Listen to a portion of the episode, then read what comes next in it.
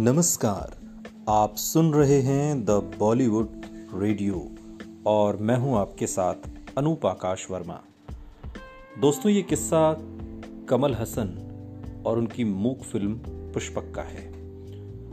Film industry में कमल हसन ने जो काम किया, वो शायद ही कोई दूसरा एक्टर कर पाया हो, जिस एफर्ट के साथ उन्होंने अलग अलग कैरेक्टर निभाए। सही मायने में फ़िल्म इंडस्ट्री का मिस्टर परफेक्शनिस्ट उन्हें ही कहा जाना चाहिए।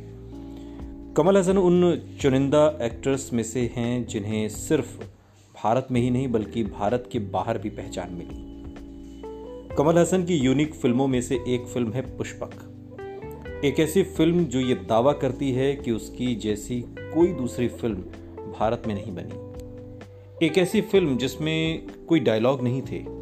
एक ऐसी फ़िल्म जिसमें कोई संवाद अगर था तो बस सिर्फ़ एक्सप्रेशन से था। ऐसे में ज़रा सोचिए कि किसी एक्टर के लिए कितना मुश्किल होता होगा कि वो बिना कुछ बोले अपने चेहरे के भावों से भावनाएँ व्यक्त कर रहा हो। मगर कमल हसन, अमाला और टीनू आनंद ने ऐसा कर दिखाया। फ़िल्म बिना किसी डायलॉग के शूट हुई और फ़िल्म की स्क्रिप्ट इतनी शानदार थी कि शुरू से लेकर अंत तक ये मूवी सभी को बाँध पाने में कामयाब रही। बिना डायलॉग के सिर्फ़ एक्सप्रेशन के बलबूते इस फ़िल्म ने ये काम किया जो कि आसान नहीं था। फ़िल्म में एक ऐसे बेरोजगार शख्स की कहानी दिखाई गई थी जो रोज़गार ढूँढने के लिए मेहनत और पढ़ाई मन से नहीं करना चाहता, मगर वो खुद को ओवर स्मार्ट समझता है। वो गलती से एक बड़े होटल के कमरे की चाबी पा जाता है और वहाँ पर कुछ दिनों के लिए आलिशान जीवन जीता है।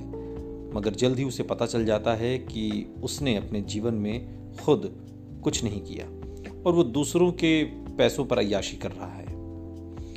उसे एक लड़की से इश्क हो जाता है, मगर वो उसे कभी नहीं मिलती। धीरे धीरे उसे इस बात का अंदाज़ा होता है कि उसका जीवन व्यर्थ है। जब तक वो अपने जीवन को लेकर गंभीर नहीं होगा, कहानी में इतने शानदार सीन्स हैं कि उन्हें अगर ध्यान से देखें तो लगभग हर एक सीन एक नया मैसेज देता है। अगर कहा जाए कि बैचलर्स के लिए ये फ़िल्म एक गुरुकुल की तरह है तो शायद ये कहना गलत नहीं होगा। आपको बता दें कि ऐसी कोई भी फ़िल्म भारतीय फ़िल्म जगत में नहीं बनी। साठ के दशक में सत्यजीत रे की एक फ़िल्म आई थी जो इस तरह की थी और फ़िल्म का नाम टू था, और ये एक शॉर्ट फ़िल्म थी। खुद सत्यजीत रे ने पुष्पक की तारीफ़ की थी, और इस फ़िल्म के लिए निर्देशक संगीतम निवासन राव ने साल उन्नीस सौ सतासी में ये फ़िल्म की थी और फ़िल्म ने कई सारे अवार्ड जीते थे और खूब नाम कमाया। सुनते रहिए। द बॉलीवुड रेडियो, सुनता है सारा इंडिया।